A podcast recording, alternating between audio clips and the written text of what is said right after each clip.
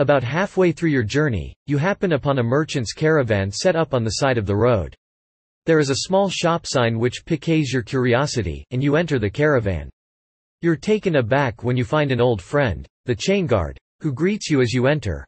I've started a bit of a side business selling some of my traps, the chain guard says while placing a couple different traps on the table in front of you.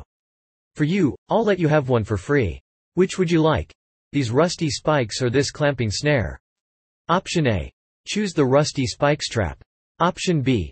Choose the clamping snare trap.